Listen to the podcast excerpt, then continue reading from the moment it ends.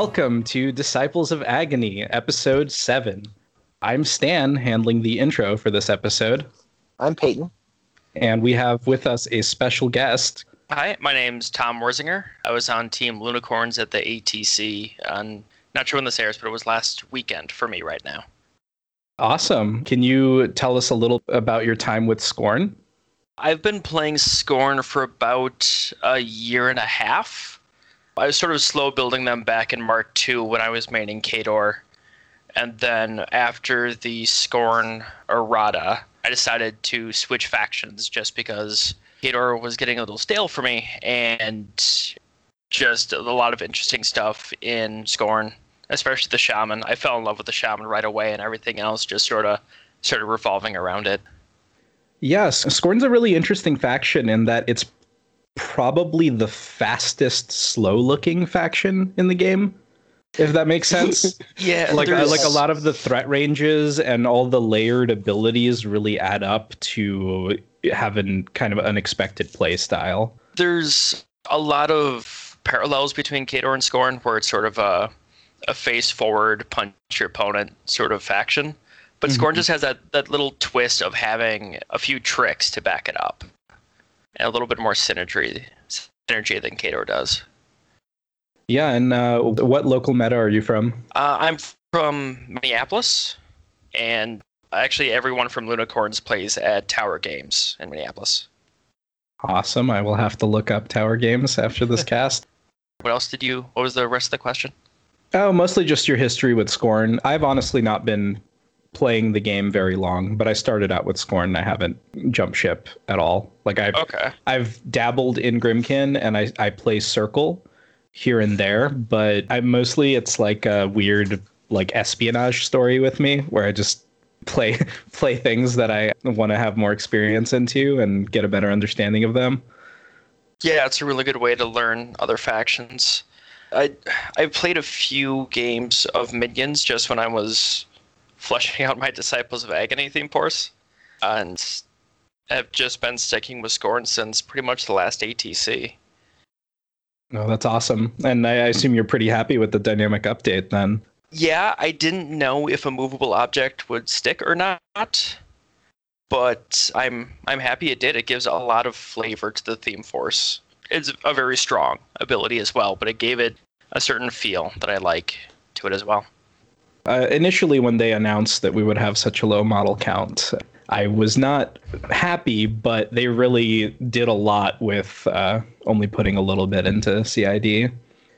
So, Tom, why don't you tell us a little bit about what the ATC is? So the ATC is a five-man team tournament. It's based off of the WTC, which this year is going to be in Belgium, where everyone has a team of five, and there's a matchup process between the two teams, and then each player plays sort of the the basic steamroller game based off that. Can you talk a little bit about how teams approach the ATC in terms of table selection versus matchup selection? Maybe a little bit about how your team built the composition for this event? Sure. So when the teams come to the table, there's a a roll off, and whichever team wins the roll off decides to be either team A or team B. I think it's team A gets to decide one more matchup than team B does, but team B gets to decide which table each game plays on. I know at least one of our rounds we decided to pick tables. Things like Magnus 2 or Iona can rely very heavily on the, the terrain on the table, so being able to get something good for your team or deny your opponent something could be very strong. Yeah, that makes sense. I, I could see either decision being valuable. Uh, although tables, I've heard that a lot of the top teams do favor table selection, but it's probably based on composition.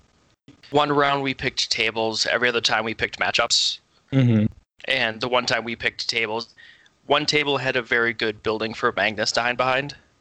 And that's something that he needs to be able to leverage his feat effectively. Mm-hmm. And then there were some really good Hellmouth forests as well. And that's kind of what we were aiming for. Ew, yuck. Yeah. Luckily, I never had to play against Kallus. Yeah, that list was tearing it up quite a bit, I heard. Yeah, um, Dave, our captain, was our Legion player, and he just dropped Kallus every round. Every round that he played, he was just, this is the Kallus drop, this is the Kallus drop. And as far as our team, what I'm thinking of faction selection goes, it was kind of whatever we had been playing at the time. Most of us play two factions. Ben has both Circle and Menoth, but Menoth's CID had been out first, so he had more practice with that, and that's just kind of what we were going for, is trying to get the faction we had the most practice with. Mm-hmm. And it was just sort of a happy coincidence that we had a good spread of factions throughout our team. Would you mind going through what the composition was for your team? Uh, sure. We had David, who was Legion. He was running Kallus and Twins, which is a fairly dark horse, but it's the same list he brought to ATC last year, and he has a pretty good win rate with it. We have Ben Lubet, who is running Menoth, a high reclaimer list, and Harpy 1.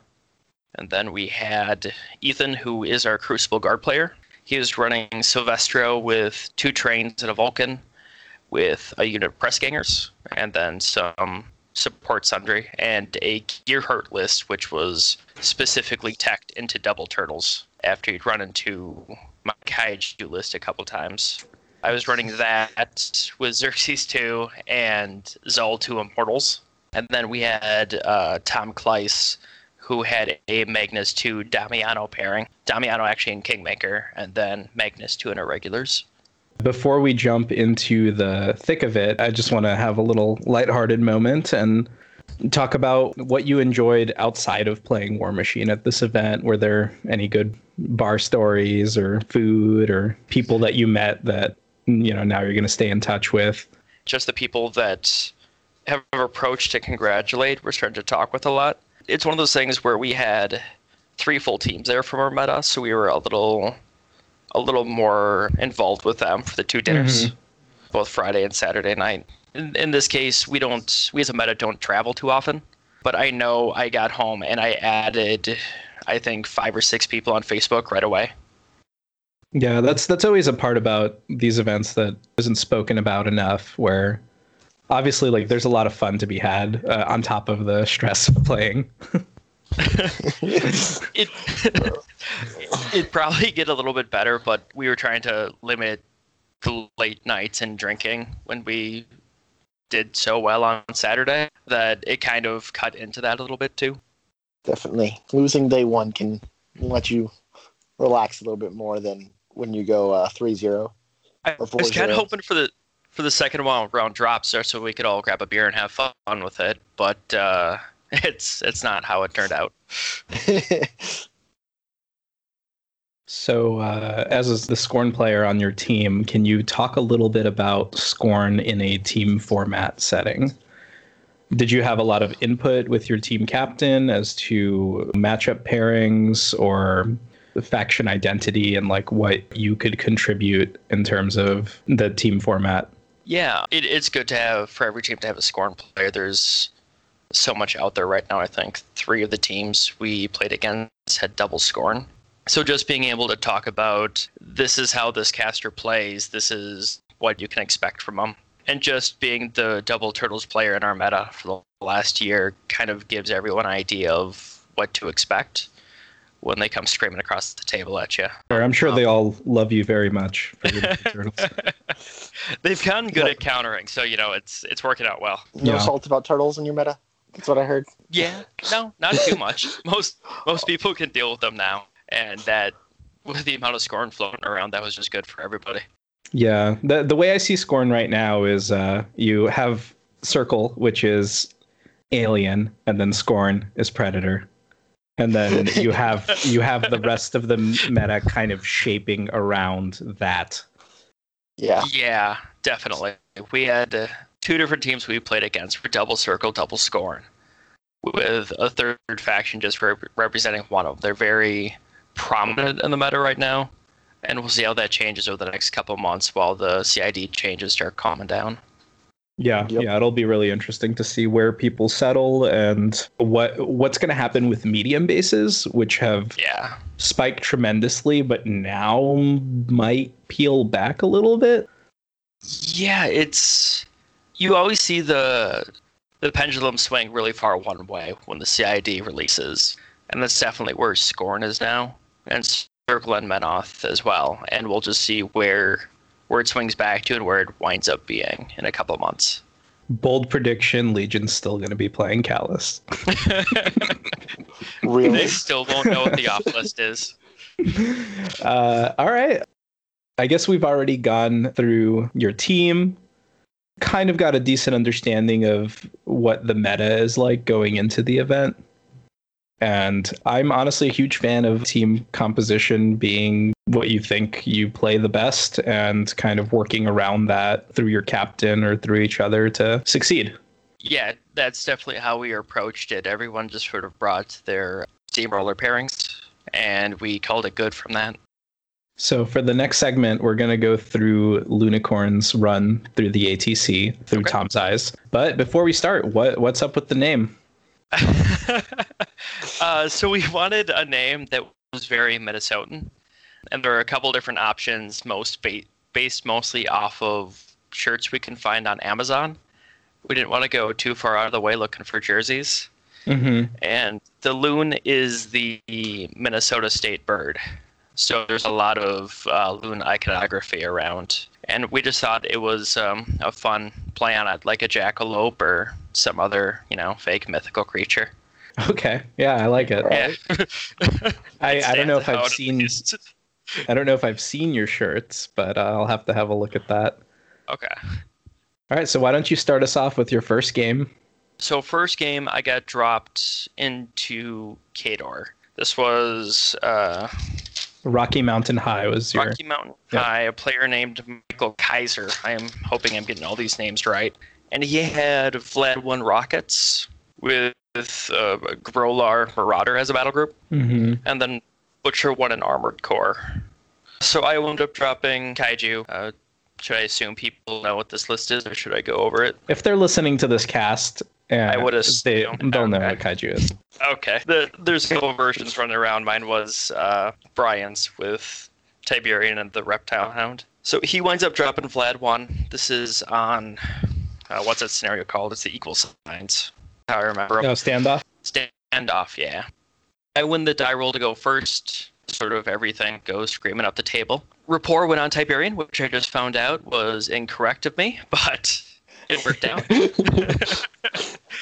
and uh, he sort of runs forward too, gets uh, gets some space. Turn two, I opted not to feat. Uh, major target there was the he had twelve rockets, three sorry, two units of the infantry, two units of the rifle. And so I couldn't get to enough rockets with turtle guns. So I decided to play a little cagey, put some shots into the Marauder, went for some other rockets on the left hand side, but just wasn't able to clear any of them off. Uh, his turn two was the the big work turn for him. He decided to go all out, feats, Boundless Charges the Marauder, I left both Fun Turtle and the Hydra outside of feat charge range, but inside feat and Boundless Charge. The thinking had been that he'll get one of the two, and since the turtle was out just outside the Kreia bubble, since Xerxis couldn't really get up there to put up his own, otherwise he dies that he would take the turtle and I'd be able to counter pretty hard with Hydra Tiberion and the other turtle under my feat turn. Uh, he rolls pretty well. I think it was four rockets and one rifle, three man CRA removes the turtle. Oh, And um, the other unit and a half, the Marauder, and one shot from the Grolar removes the Hydra that was under Kreia. So he was rolling pretty good. sounds like. And then he, yeah. Then, and unfortunately, the the Grolar had to come forward to get the shot onto the Hydra because it had been left on two or three boxes before he put that shot into it. And so he runs a Gobber Tinker and the what is it, the field gun to block line of sight to Vlad. Because he had started on the other side of the board and put shots into he put a fairly big CRA into that turtle, which I shield guarded Tiberion, and he did the only hyper aggressive move I had all tournament and wound up about eight inches away from Vlad. so it, it it gets back to me top of three, and I've lost two of my huge bases. Like, well, it's it's time to assassinate. Uh, if that doesn't work out, not sure what I'm gonna do. So with the way that the the take up works and uh, overtake on Tiberion, I had to get two of the bodies off of the field gun, and I had to clear off Tiberion. So I wound up having to drop rapport to get bulldoze onto Xerxis to get some of the Winter Guard out of the way and get two, what was it, strangleholds into the field gun just to clear off the take up targets. So uh, Tiberion could walk in, only have to spend one attack on the the field gun, and then overtake into Vlad. Looking for Signs and Portents eights to hit should be should be pretty safe. So Turtle goes, clears off his lane. Xerxis goes first, clears Tiberion, gets land both shots into the field gun. And the turtle then goes, the last one alive, clears off, I think, two that were standing in the way. So the Tiberion doesn't have to bulldoze. Tiberion walks in, hits the field gun, overtakes into Vlad, hits the first eight, going into Vlad, roll well, leaves Vlad on four boxes, and hits the second attack and just puts Vlad down. Nice. Yeah, very nice. So top of three assassination on Vlad. Not really much to say about. I always find Khador and Kaiju to be there's not a whole lot that they have going on that is really scary for us. And even though you did get diced pretty good and you had stuff blown up, it's the list is so fast, like deceptively fast and in position that you can get a good crackback especially when that, you go first and take the entire half the board top one. yeah, I mean, Vlad was the back of his zone, like still behind his objective, and Tiberion was able to get to him. And that's just one of the problems with Vlad is if he gets that much work done, he's usually fairly easy to kill. And he, you said he had bound, uh, he was like on a one or two camp. He was on zero camp because he had to put one on the Marauder, cast Signs and Portents, and Boundless Charge the Marauder to get it mm. onto the Hydra. So yeah, I mean those great dice came at a pretty large price for him. Yeah, he he had to go for it. Otherwise, he just gets pushed out of scenario. But yeah, yeah. Uh, did you feel like your team dropped you into a pretty advantageous matchup? Yeah, uh, I had less respect for the Rockets than I should have which will always catch you off guard. But I had played Vlad won a fair amount before I'd switched to Skorne, so I kind of knew I knew his side of the matchup as well as mine, where I don't think he had run into Kaiju before. Uh yeah. Knowing both sides of it, I think gave me an advantage as well. It seems like the big mistakes were already pointed out as far as the game went and I don't really have too many questions for you about this matchup. It went about the way that I should have, more or less, dice results. Yeah. And that's that's kind of why I like having rapport on Tiberion, just so he can sort of dig deep and threaten the assassination on on the next turn. Sure, yeah. Like we talked about in Discord earlier, it's not a hundred percent yeah right to do each spell on a certain target. Like while I like it on the Hydra typically, because Tiberion has a higher mat value and is usually my second wave piece. But in this case, your first wave got blown up. yeah, uh, Vlad One Rockets will still do that. You don't see it much too more, but it uh, still packs a punch. Yeah, it does indeed. You got any more questions, Peyton? No, I think this matchup is pretty straightforward. Um, yeah either you lose literally everything to rockets or get two models left to either kill Vlad or kill his army, depending on what the two pieces are. All right, so let's move on to the second game.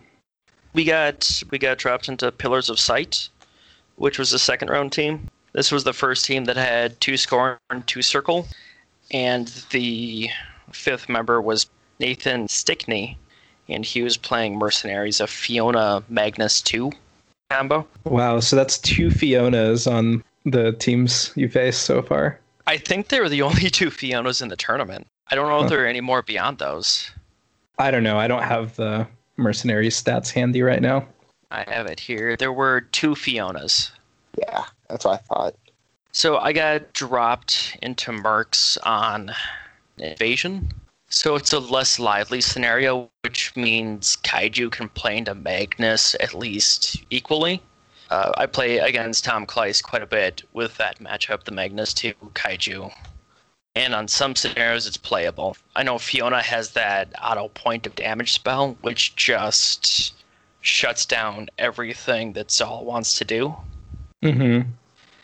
So he was Yeah. hoping I'd drop Zaal, and he dropped Fiona. And he was a little surprised that I dropped Xerxis into it.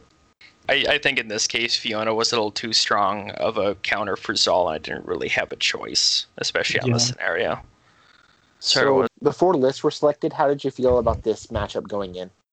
I felt fine. I've played against, I played Xerxis Magnus probably 20 times, 25 times over the last year. And it's playable, especially on a scenario like this. Spread the net or Mirage, it's not a good matchup. But on this, he's, especially if you can snipe out Ragman, he just struggles to cut through enough and score enough fast enough before you remove his pieces. All right, go on with the match. All right, so he drops Fiona. He had three drags and Nomad. What's the one with chain weapon? I always forget it. The Mangler? The Mangler and the one with trash. I'm so bad at Merc Jack names. That's the freebooter. Yeah, the freebooter and two units of Idrians and a I've unit the of list pulled up press right here. gangers. Yeah, Yes. It looks like he has the cannon. Ion and Holt. Mr. What's his name? Mr. Walls, quartermaster. Yeah. The uh. Hawk, Lord Rockbottom, Eiryss one for solos. Uh, he had Reinhold on Fiona. So I win the roll to go first. Basic kaiju turn one, everything runs. I am not to do sandstorm just for more board space, and he puts both preys on the same turtle. So he runs up aggressively turn one. Fiona charges and feats. She's not that common of a caster. Her feat is if you're in a control area, one less die to attack and damage rolls.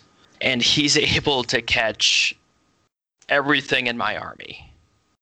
I have to give up completely on scenario just to get out of his feat to try and get any work done. Idrians come up, they do a couple big CRAs into one turtle, and I think leave it on about 10 boxes, maybe 15. The big CRAs are, I think, dice plus 3 or dice plus 4, something like that, between prey and all the other benefits. So at that dice plus four. With Prey, they're POW 13 and an 11 man unit. So yeah, dice plus four. Yeah, dice plus four.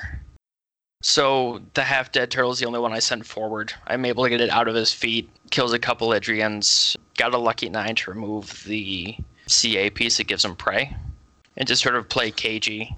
He kills that turtle, fails to kill my objective, and moves prey over to the Hydra. My following turn, Hydra goes forward, starts spraying some Idrians, is able to remove Ayana and the other chieftain, so he's uh, he no longer has prey. And other turtle goes in, starts killing Idrians. They get sort of jammed up on the left hand side. And on the right hand side, it's just Tiberion staring down a nomad and the mangler.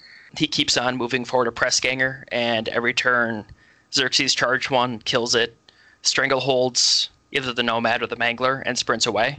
So that they're just they're just outside of threat range of Tiberion. And that happens, I think, five rounds in a row. Every time I get the boosted nine to to stranglehold one of his jacks. And the other one can't charge because it's behind a wall or just outside of threat to send Tiberion in. And just every time. I, I finally missed one. And that was the turn that I hadn't had any upkeeps, so I was able to cast it again and just got the boosted nine again. So just one of his jacks had to sack movement or action the entire game. I can't count the times that that spell has saved my butt. It's it's so situationally hilarious. Yep. And People don't expect it off Fury Five casters. Exactly. Yeah. And don't When make fun it- of him for the hit and run. The man's got a broken back. You look at Oh. Makeda, you look at you look at like a butcher. You you want him to do that. You want him to be able to do that, and he just can't. But you give him you give him press gangers, and he'll sprint real good. Oh man. He got charges off on the Hydra and wound up coming like nine boxes short. So Hydra was able to snack and heal back up to about half health because that's Yeah. kind of what That's the Hydra. does. And there, just attrition was in my favor, and I was just able to to close it out on scenario. I think that one went late round six or round seven. That was It's an interesting matchup, honestly, because I've never played it before. I don't think I've ever played into Fiona actually, but the feat definitely neuters your alpha a bit, and pretty awesome that you were able to get your attrition lead. it's a lot better than both of us thought it was going to be. Idrian is kind of the perfect thing that turtles never want to see. That Def 13, Def 14 Sigmund infantry just they struggled to chew through that much. Yeah, Can definitely see it. And they can hit hard enough to actually scare a turtle with prey. Farm takes up to POW 16 charges. Yeah. Yeah, they can and the CRAs are Yes. a lot more painful than I thought they were going to be. It's been a long time since I played against Fiona. Yeah. She's getting a rework this CID, so it's going to be good. yeah, yeah. Um, That I really Commodore, hope her she her feat stays the same and she just gets an actual spell list. hey, Affliction's real good into Immortals right now. I think that she was just a targeted draw for it. so actually, the guy that's played this is in Discord, and he's been playing her for about like four or five months. That's Um, uh, Nathan? Yes, he's Okay. Sooner Five in the Discord. Okay. We actually had a chat about this about uh two months ago, about this Fiona list. He really likes it, and that, that was back when I was playing Drakes, and I was like, sure.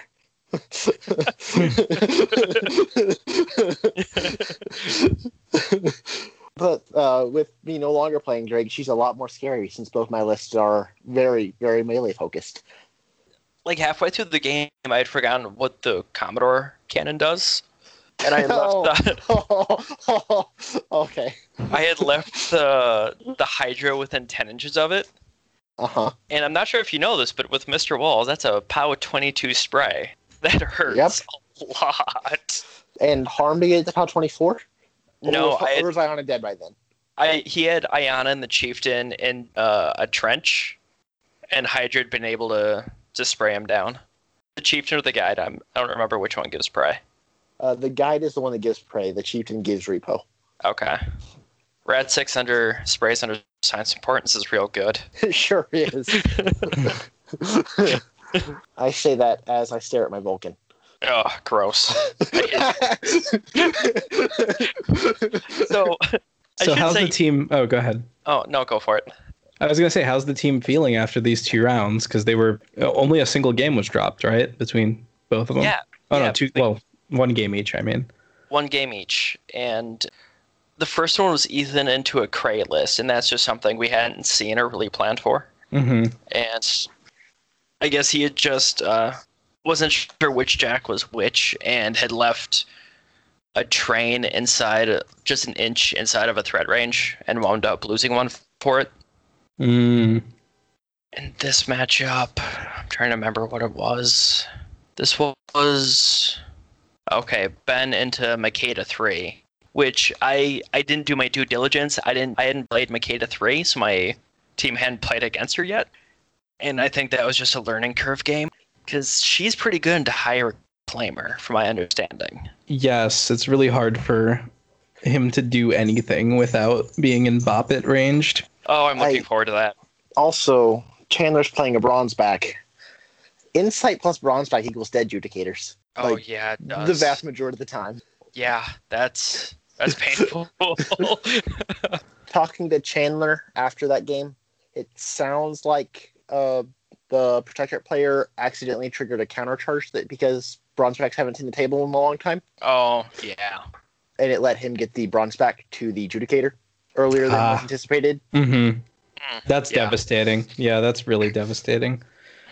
Hyper aggressive is the same thing. If just you go slightly out of order and you let something like that happen towards the end of all your activations, then Or Tiberion it's- shield guard something. Yep. I got Uh, caught out doing that playing uh, playing Kate or just randomly lose Behemoth because he decides to shield guard something like that. You only have to learn that lesson so many times. So for the next round, we get uh, a very live scenario in Mirage. Yeah, Mirage. So I, I told Dave that if you can get me a, a Zaal drop here, it should be should be pretty good. And we had been seeing his. Uh, so I played against Alex Smith from uh, Tapa 2, which I think they won last year. Mm-hmm. They did. Okay. I played, wound up getting to Alex Smith, who was playing Cryx. So, you know, that's a Zaal drop. It's all drop. and he was running Skarre 1 and Skarre 3. And his Skarre 3 list was Not normal. not normal, but I, after playing it, I really like it. It's Wait, I need uh, to check this out real quick. All right, it's Skarre three, four, four Leviathans. Denny zero with two Arc Nodes, one Siren, one unit of Ironmongers, and three units of Overlords. Okay. Yeah. Yeah, guess which one of those did work this game? Overlord's real good. Turns out they are. Uh, so this one, Alex won the roll to go first, and his jacks are speed six, so he just does what I was doing to people the first two rounds, just comes screaming across the board at me. I wound up feeding and just taking up as much table space as I could, and from there he decided to back off a little bit because at that point the overlords are dice off ten. Uh, so Danny Zero runs a arc node forward and tries to vet him down a couple, which really hurts under Denny 1, but being magic ability 4 and needing 7s to hit really changes the math on that. Yeah. So, yeah, I know that that was a sore point among the Cryx players. Was that magic ability stat? But uh, yeah, go on. you can only have so many 70 zeros running around before. Exactly. Yeah. Uh, So, uh, unfortunately for him, only one of the immortals that got tagged with corrosion died, which gave them the soul to charge over the wall that they're hiding behind. Oh, I tried killing a second one just to give him the plus two defense, but uh, Shaman wasn't able to get it done. Walk up behind one, missed the what four to hit. Second attack, second attack hit, failed to break armor. Third time hits, breaks armor, and he tops. I'm like, well, I'm done with that. I'm moving on. That's that's a lost cause. Uh, so he had given up some board space, and I was just able to score three that round, score two that round. My flag contest his zone, and uh, the following turn, the overlords were able to come up and do work. I probably lost about half my immortals, and he was able to shoot a novitiate off of my flag. So I score one more, and he he was just able to lightly contest my zone. So it was two nothing at that point, and I was just able to get with a vengeance moves his objective, contest his flag, and score my flag in my zone for the scenario win. yeah. Exalted's pretty freaking good at that. It is, and we were talking about it afterwards, and he said that if he had realized how little I was camping, he probably would have gone for an assassination. Zaal was hiding behind a forest, and I had some stuff blocking line of sight, but between the ghost, not the ghost shot, what is it? The uh, ignore line Yep. of sight shot that Skarre has. Shadowfire. Shadowfire. Oh yeah. Horrible with ability names. Between Shadowfire and the Overlords not Needing line of sight. needing line of sight. Because I had figured that was an assassination list between the Curse of Shadows and just all of the shots from the Leviathans. Uh, speaking of which, did they shoot down your Supreme Guardian, or were they busy shooting immortals? Between four Leviathans, he rolled five shots. Oh. Damn. Uh, and I had vision up on the Supreme Guardian, so he just didn't go for it. okay. I was Uh, thinking eight shots with burst fire probably is scary to the Supreme Guardian, but uh, when you roll five shots on 43s. It's not as Yeah. scary anymore. And I always had the the one soul on him so he couldn't curse or shadows it Mm-hmm. because Danny can only cast that once. Yeah, so that was straightforward. Yeah, it's a real funky list, but actually looks like a lot of fun. It's one of the you don't really see it until it's on the table across from you. But it can be scary between the burst fire, the curves of shadows, and all the boosted hit rolls from Denny or not Denny, but Skarre. Uh, Skarre. Yeah. yeah, like Also, she her just bringing back like three overlords in a turn. Did yeah, it's I- sorry, I just want to double back. Did he also allocate a ton to those leviathans that only rolled five shots collectively? uh, he did not. Okay, Because under my feet turn, he just decided not to shoot. And gotcha. then they were back down to arm 17, so he only needed like what fours or fives to kill. He's he's a PAL 13. 13, so he needs fives. Fives. So he did the the right thing under my feet is just target out everything that wasn't a construct. Yeah, So the take home message from this tournament is novitiates die real easy. Unless you're playing Secret Makeda 2 jank.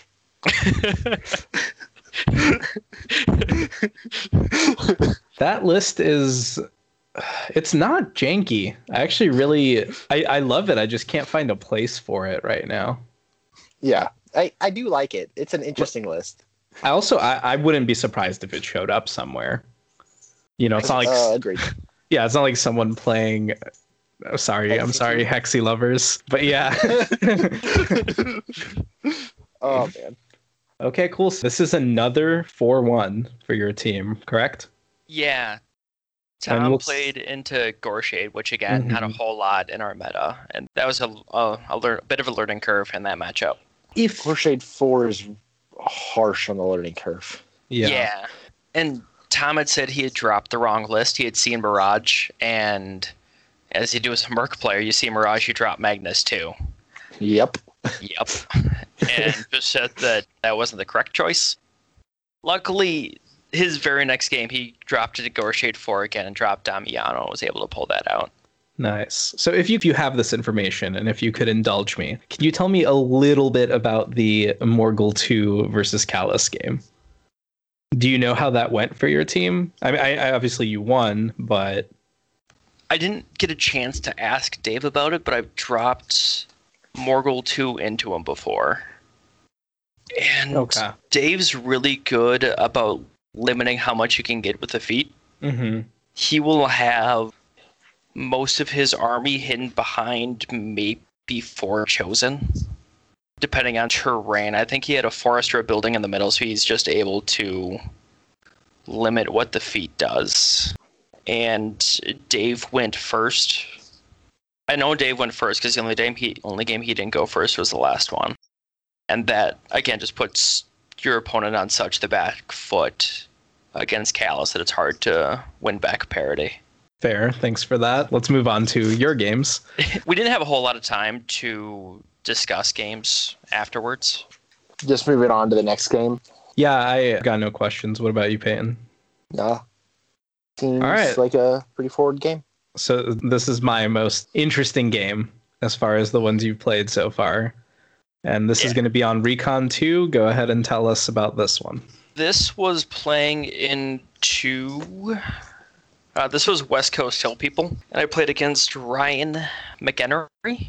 Again, I hope I'm pronouncing that right. Mhm. And he had Iona and Wormwood. And this was the other team that had two Circle and two Skorne. And I had been our team's targeted Wormwood drop, so we had gotten me into this. Uh, we just didn't want to see Wormwood on the table and figure with Exalted we would never have to play into it. Mhm. Uh, so he drops Iona, and I drop Zaal. I won the roll to go first. Basic Zaal turn. Everything runs turn one. His stuff all runs up, which runs a lot farther than mine. So I'm feeling he threatens me, and I don't threaten him yet. So turn two, I decided to feat and trigger vengeance on one unit of the Ravagers, since Mhm. the others had Phantasm up on them. Otherwise, I would have gone for both just to see if I could get him to come in under feet. And he doesn't take the bait and he just backs up a little bit. and leaves I think two Ravagers from one unit under in the charge range of Immortals. And then on the other side, he had had a full unit of the Wolf Riders and one champion with him. He came forward with them, killed two of my three novitiates, and just sort of jammed me up on that side around my flag. And what is it? It's Surefoot was on them. Death 17. Yeah, they, They're can get real frustrating to hit. Yeah, and the the thought was with the boost on Zaal, I should be able to get through this. Did you have vet leader on accessible to the side? I had vet leader on that side, Mhm. so they were looking for tens to hit, and he hadn't feeded yet, and he they were outside of dodge range. Alright, So I'd walked up. Pretty reasonable. Yeah. So I think I was able to kill three of the dogs, clear off my flag between the unit of immortals, Hakaar, and an ancestral guardian I, I had on that side. I was able to clear the flag and put a guardian on it because I didn't want to lose Hakaar yet. Lord of the Feast had been on that side. I was trying to keep him back a little bit.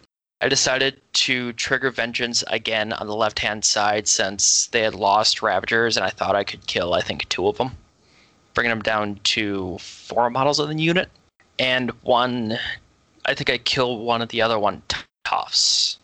But on the left side is also where my War Beasts are and where the Supreme Guardian is, so I figure when he comes in on that side, I should have a big enough counterpunch to remove most of the unit.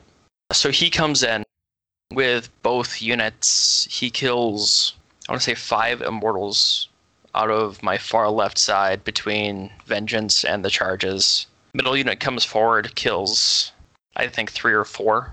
And this is the turn that he decides to feed. I had made a mistake here and left one in charge range of uh, Iona, which just like Xerxis, you don't you don't want to give him that option. So he charges forward, kills one, overtakes into a second one, kills that, blood boons sprint from one of his stalkers, and just gets on out of there. Yeah. So I start that turn. Zal is on, I think, 19 Fury. And I decide not to go for the assassination. There's too much in the way to get my vessel up there. Mm-hmm. Uh, so Vengeance comes up. I don't get much done with it just because everything is Def 13, Armor 18 at this point with hyper uh, regeneration. So I countercharge. I'm essentially boosting every hit roll that I can just to make sure that they land. Mm-hmm. About half of them are still in dodge range. And let's see. The Supreme Guardian comes up, I think kills three and a Thresher, and fails to kill two more when they tough because they're just in shaman range. And in the middle, I'm just not getting the tens that I need to force a tough check. So I think the entire unit doesn't kill any Ravagers. On the Mm. right hand side, I'm able to finish off the champions. Or not the champions, but the, the Wolf Riders. So not a great turn for me. I leave a lot alive in the middle. Yeah. So he has, I think, at this point, five left in one unit and one in the other. So he decides to go for a scenario at this point. Brings Iona again, because again, I leave one in her charge range.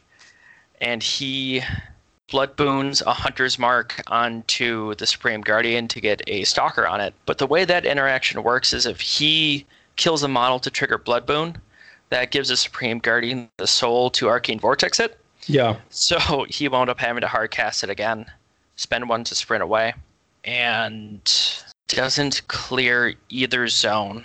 But we're getting very low on clock. I think I have about eight minutes left. He has maybe about 15. Uh, so it's getting to the end of the game, and I decide that I need to go for an assassination. Scenario's not going my way either. And unfortunately, at this point, I have the Soul Vessel on my flag trying to score points, and that is in the middle of an acid pool, and I'm just not able to get him close enough to Iona to get the telemetry on her. So I'm on 16 or 17 Fury, and so I'm boosting, getting the sixes, and just subpar damage. When Zaal's done, she has two transfers left, has maybe taken about half her health.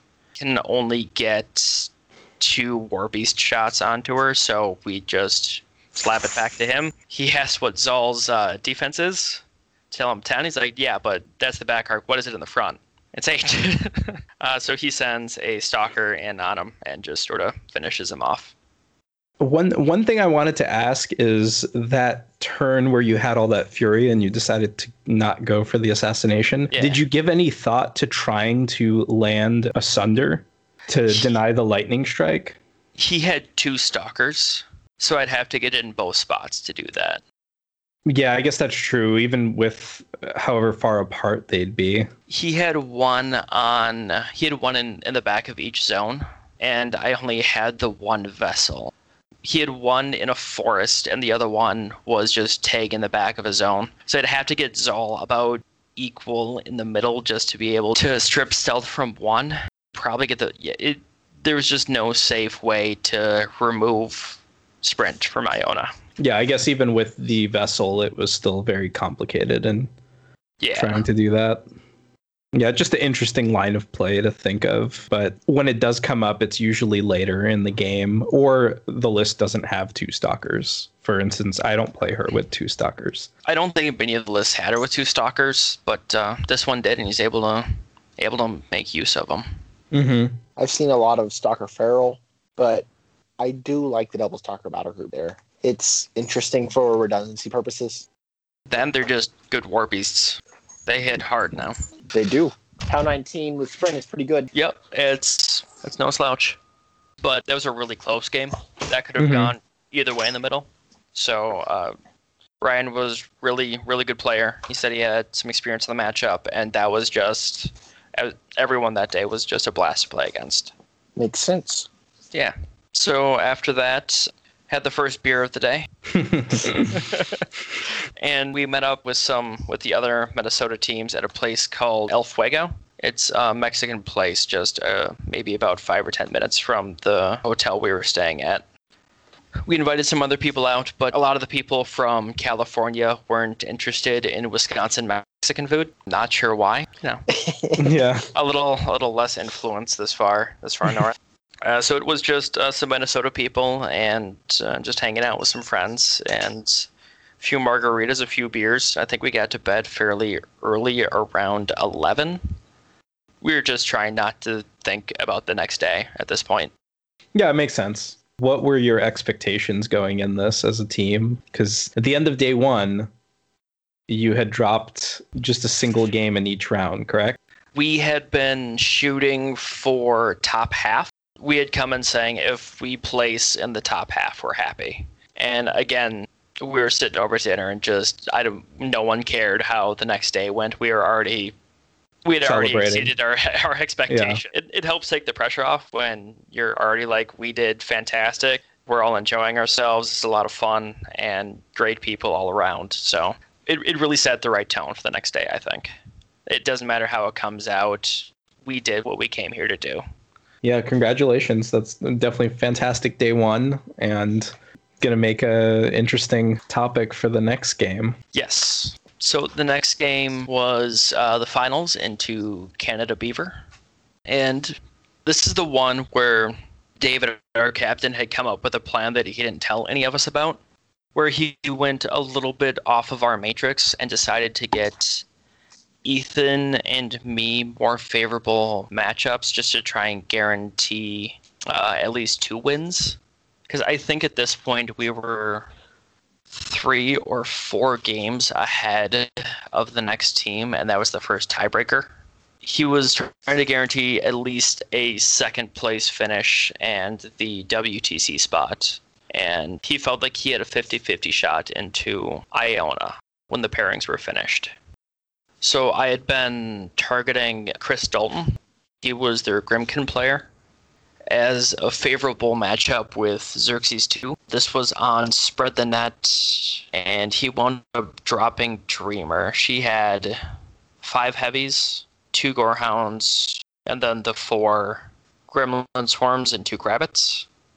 Any questions about the matchup process or anything? Uh, this one we won the role to go first and decided to take matchups. I just want to commend a really bold decision from your captain because like yes, you could have played for the win and gone for, you know, some more 50-50s, but the way ATC works is the top American team gets to go. Yeah, the yeah the, the top U.S. team gets to go. I'm trying to remember if Chris was also doing King of Nothing or if I'm King No, of he- Nothing was his other Yeah. his, His, other list was King of Nothing's three Cage Ragers, three Skin and Moans, two Gorehounds. Oh yeah, that list is like that's something. When I was playing Grymkin, I I love King of Nothing with heavies or a decent amount of light spam. Ethan's other faction was Grymkin, so I had some experience into Dream and some experience into King.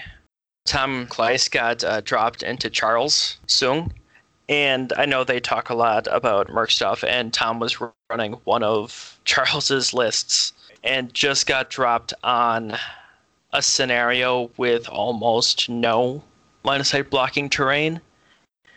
It was, yeah, it was just a rough game from the get go. I can only imagine because Charles n- knows his list probably better than he does, Oh yeah, and all the little tricks that you can use with.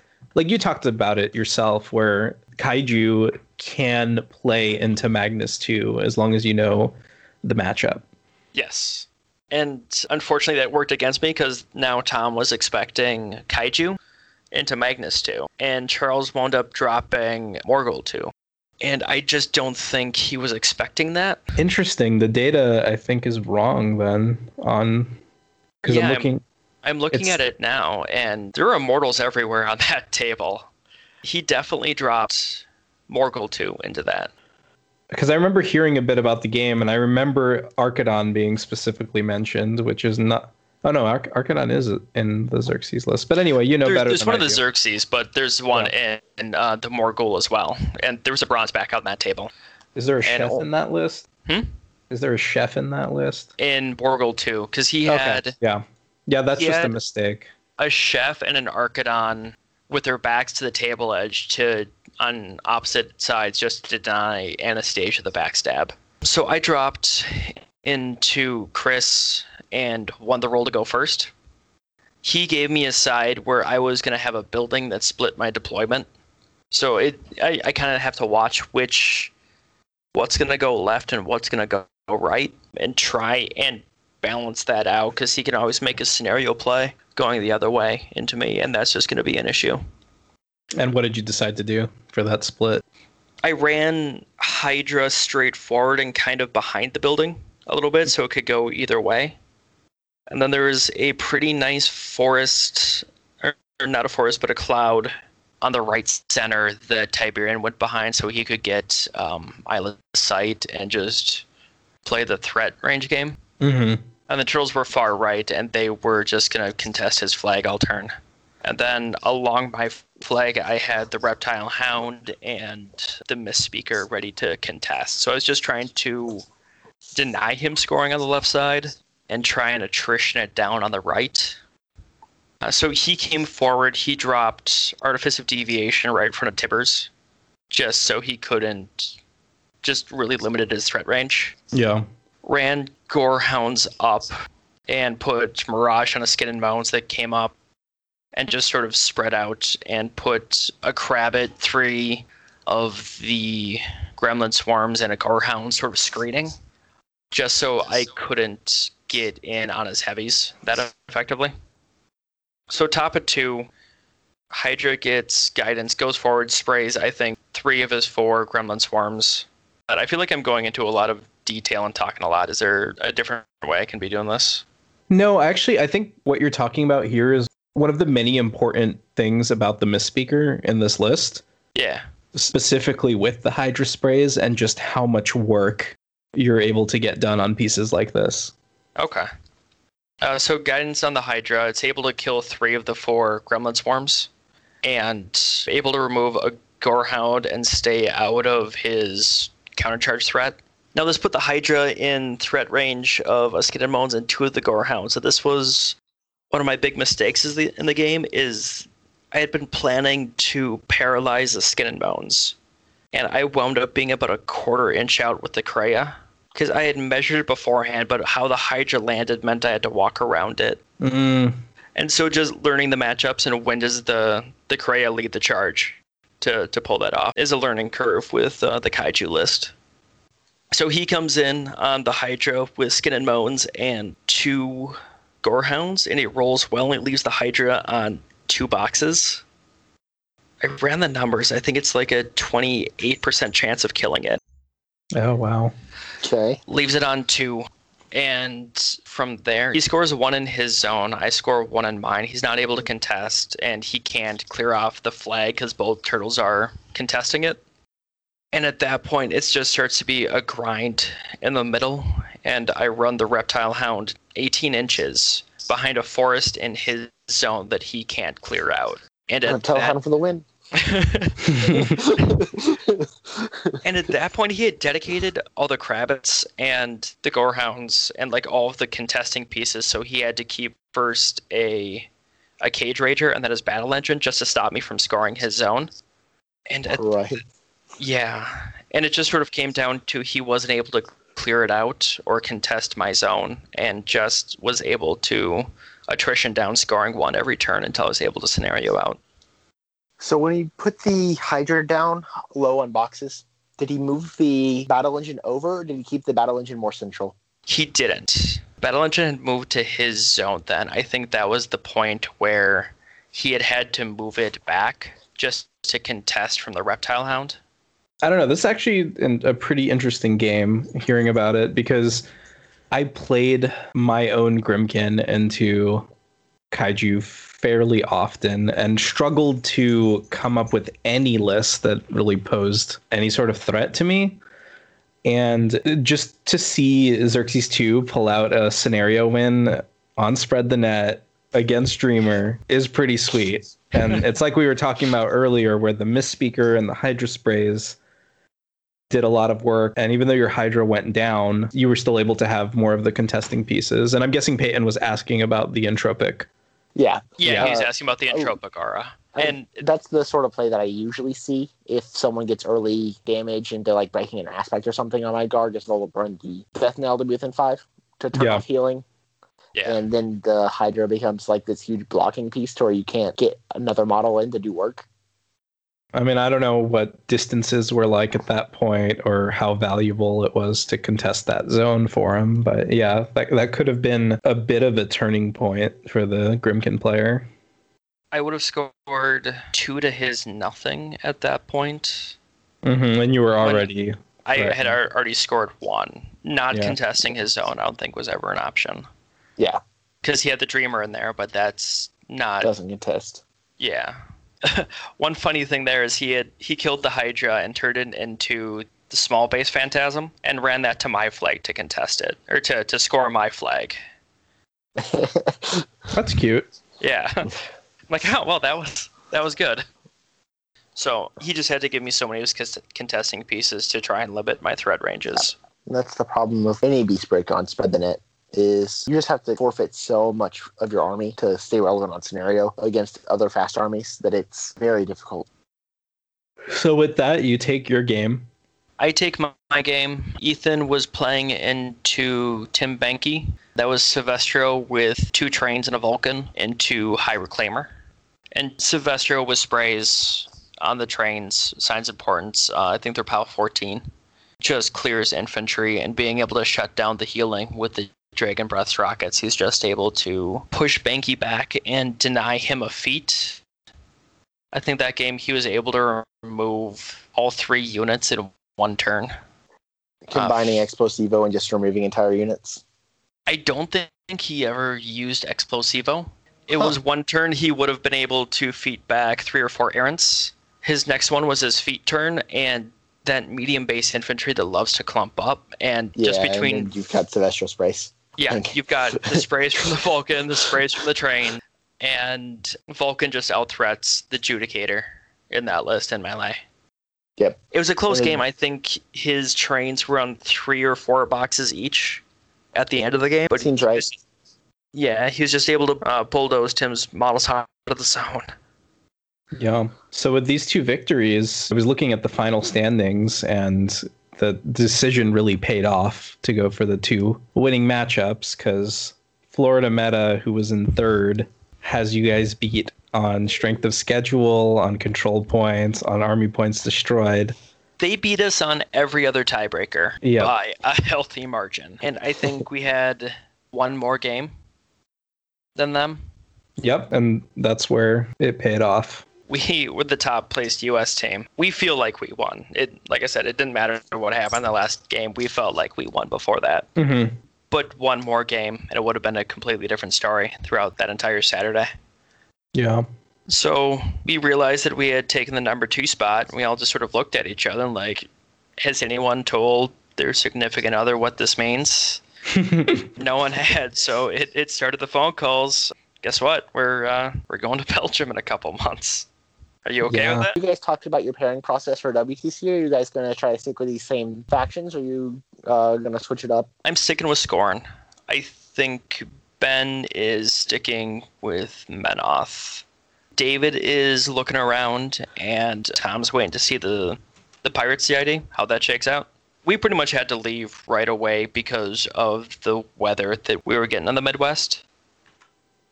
Yeah.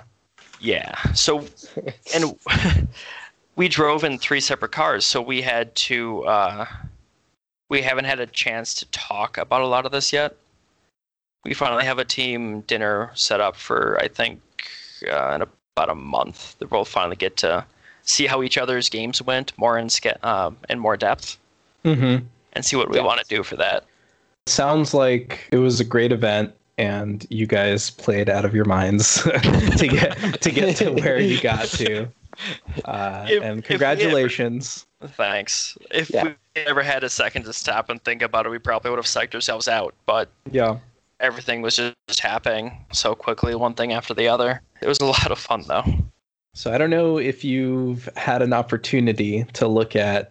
I made a little spreadsheet for Skorne specifically in the ATC, and there's not a ton of surprises here for me. Uh, Exalted was our most played theme with a 73% win rate, and that was followed by Imperial Warhost with a 52% win rate. Then Masters of War at 38%, and Winds of Death and Disciples coming in at zero. Uh, and Disciples, I believe there was only one person bringing a list, and they never dropped it. So there, there were no games played in Disciples. Wins with the mighty three games played. Three games played, no no victories. Oh, poor wins. And it seemed like almost every Skorne player got that read right. With 51 games played in Exalted and 42 games played in Warhost. Yeah, there were slightly less Masters of War than I was expecting, but I think the team format actually hinders some of the counters that Masters of War is able to bring because you're able to dodge a lot of them. Is That's my fair. guess. you don't need to tech so hard for the Yeah. RFP with people to cover you. Yes. And looking over the spreadsheet, is there anything you two are surprised about or want to highlight? I was kind of surprised at how well Zaadesh did. Um, because Zaadesh had like a 86% win rate. Yeah, Zaadesh had 14 games. Obviously, Zaadesh being on the winning team contributed to that a lot. Yes. Waters, Sung Soo, and and uh Hal Jensen. all played Zaadesh 2 a lot and have done well with him. Yeah, yeah, we don't mention Zaadesh 2 a lot on this cast, not because he's not great, but he for a while was the tie-in with Rasheth, and he had a very straightforward, somewhat boring list that Yes. now only gets better by the bug buffs and some solo choice flexibility. But the hot tech of the tournament was also exalted. Both him and Makeda you saw on multiple themes, Yeah. which is good to see. Yeah, I'm really happy that he's seeing play as a more combined list because his kit, even though it's fairly simple and might have you choose to favor one or the other, I think he's pretty good at mixing infantry and war beasts. So it's it's cool to see him be able to fit in a list like Exalted. Especially with the amount of overtake type infantry that's out there right now. Yeah. Just being able Yeah. to trigger multiple defensive strikes. Oh yeah. think- It's He's Go ahead. really cool tech for Tharn and and the mirror. Uh, oh yeah. The mirror is real sad when Zaal's like, "Cool, I'm gonna charge all your mortals now." Oh, I was- defensive strike. All I know is I was ducking scoring all weekend. I did not want to play into it. it doesn't sound like fun with the freaking direct spirits and yeah, like you don't get a soul, and I don't get a soul. And roll the Supreme Guardians into Kaiju. Speaking of that, got a report from one of Pook's games where Xerxis won Supreme Guardian killed two turtles in one activation. It was like, all right. yeah. When I heard that, I was like, shoot, I, that sounds real tilting. I'm sure it was. I honestly, I haven't found any single list extremely interesting going through everyone's stuff. Um, you know, mostly because I, I love experimenting and I've seen a lot of them. Was there anything that either of you found that you'd like to talk about?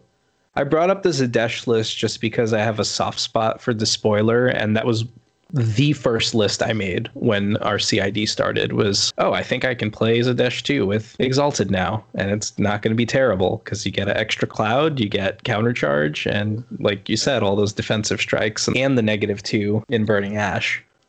Yeah. There's there's a list out. There's a one Morghoul three list out there that I thought was really interesting. Uh, on West Coast Hill People. Mm-hmm. Okay. Did you guys see this? Oh, yeah, this has Uh, been his thing for a long time. Has it? I yeah. did- I, Is this Oh, the uh the Double Akira? accurate. yep, yep. Yeah. oh man. I didn't get much of a chance to talk to him afterwards, but it's like, yeah, it just fixes fixes so much of what he wants to do, and takes out a lot of the list chicken aspects of putting them in your pairing. Yeah, I, I understand why it's a thing, but to me, the Supreme Guardian and your your battle group are ways to kind of soften the list chicken or take care of some of the bad elements of the game. I I've tried the AccuRI and it's neat, but it's very win more to me. Okay. If that makes sense, like it's it's Yeah. hard if you're already winning by blinding stuff, the enemy cannot retaliate against those pieces at all. But if you're blinding stuff and winning, does it really matter if they can retaliate or not? You know, so that's kind of where I I think the list is super interesting. I love that he's playing it and it got updated with the Supreme Guardian. And I'm not knocking it in any way. I just that's kind of my theory behind why I I haven't really been pursuing something like that for Morghoul 3. Yeah. My current Morghoul 3, I didn't see anyone playing anything similar. Is it Exalted? It is.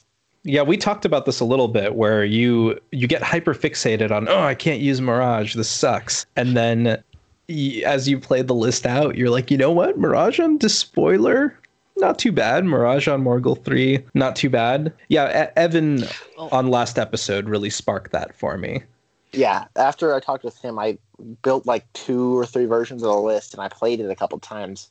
I actually, I think it's pretty good. I like it a lot. yeah Well, in this one, it's in Masters, so uh, Mirage does work on the Supreme Guardian, doesn't it? It does. Gets him a little farther up there. yeah Yeah. Okay. Depending on if they have really high powered guns or not, you either give him Mirage or Occultation. Oh yeah. All right, so those are some lists we want to highlight. Any other closing thoughts on the ATC itself from you, Tom? It's a ton of fun. If anyone ever has the opportunity, definitely go. Everyone was super friendly, very laid back. Just everyone looking for a few beers and to roll some dice. It's one of the few things that we make sure we hit up every year. Definitely go. I'm really interested in going next year. I would love to have a our podcast have a team going next year. Yeah, I don't know if we're gonna fully commit to all Skorne just yet, but that's kind of what that's that's what's uh, in the works. But like like we said, we all play other factions, so I mean, we we might chicken out, but I certainly I'm there to have fun, and all five Skorne sounds really fun to me. Uh, we don't want to spoil that right now. yeah. There's a lot. Skorne has a lot of generalist casters, to where I think you don't have to have overlap. And if you do have overlap, they can be in different themes. Okay. So there is uh, quite a bit of depth that we've received post CID. I mean, out of our like 17 casters, there's only five I wouldn't take to an event right now. So, Yeah. so I think we you could realistically do it. I think you l- start losing power after like the first three, but Yeah, but if you if, if you know what you're expecting, obviously who knows Yeah. what the meta is going to be like in a year, but right. it's doable. It's not full meme. But what if you wanted to go full meme? If we wanted to go full meme, Pook would have so many reptile hounds between, his, between his pairing. I was gonna say we're gonna make Pook play Naaresh. No. yeah, yeah. If Pook has to play Naaresh and Xekaar, there's gonna be I don't know, they're gonna be pulling him out in a stretcher after the tournament. Well, I didn't help. I, I told him that the Reptile Hound won me that last game, so I think he's even harder on him now. So is there anything you want to plug uh, from your local meta or upcoming event or say anything to your teammates before we end the episode? We have two things here that uh, people will travel for. We have the Riverfront Rumble, which uh, used to be a Warmachine Weekend qualifier. I'm not sure what it's called now. Um, that's in July, and then we have the Renegade Open that does Warmachine as well, and that one is in September. So if you can make it out, usually a pretty good turnout. Just uh, people looking to roll some dice, have some fun. All right.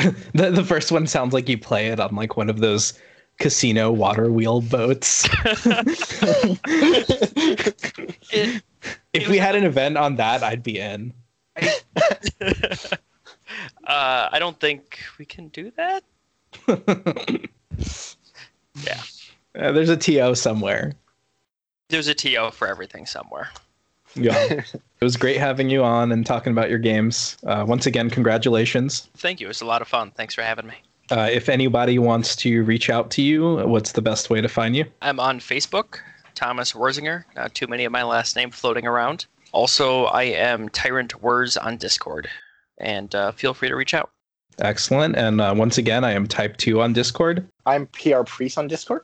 And for any Disciples of Agony related things, you know how to find us. It's the same name on Facebook, on Gmail, on Twitter. Please feel free to reach out to any one of us for questions. Our Facebook page, we usually try to start discussions weekly, and of course, on the post for each podcast.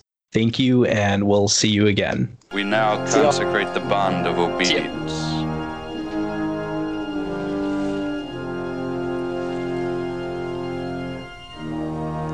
Assume the position.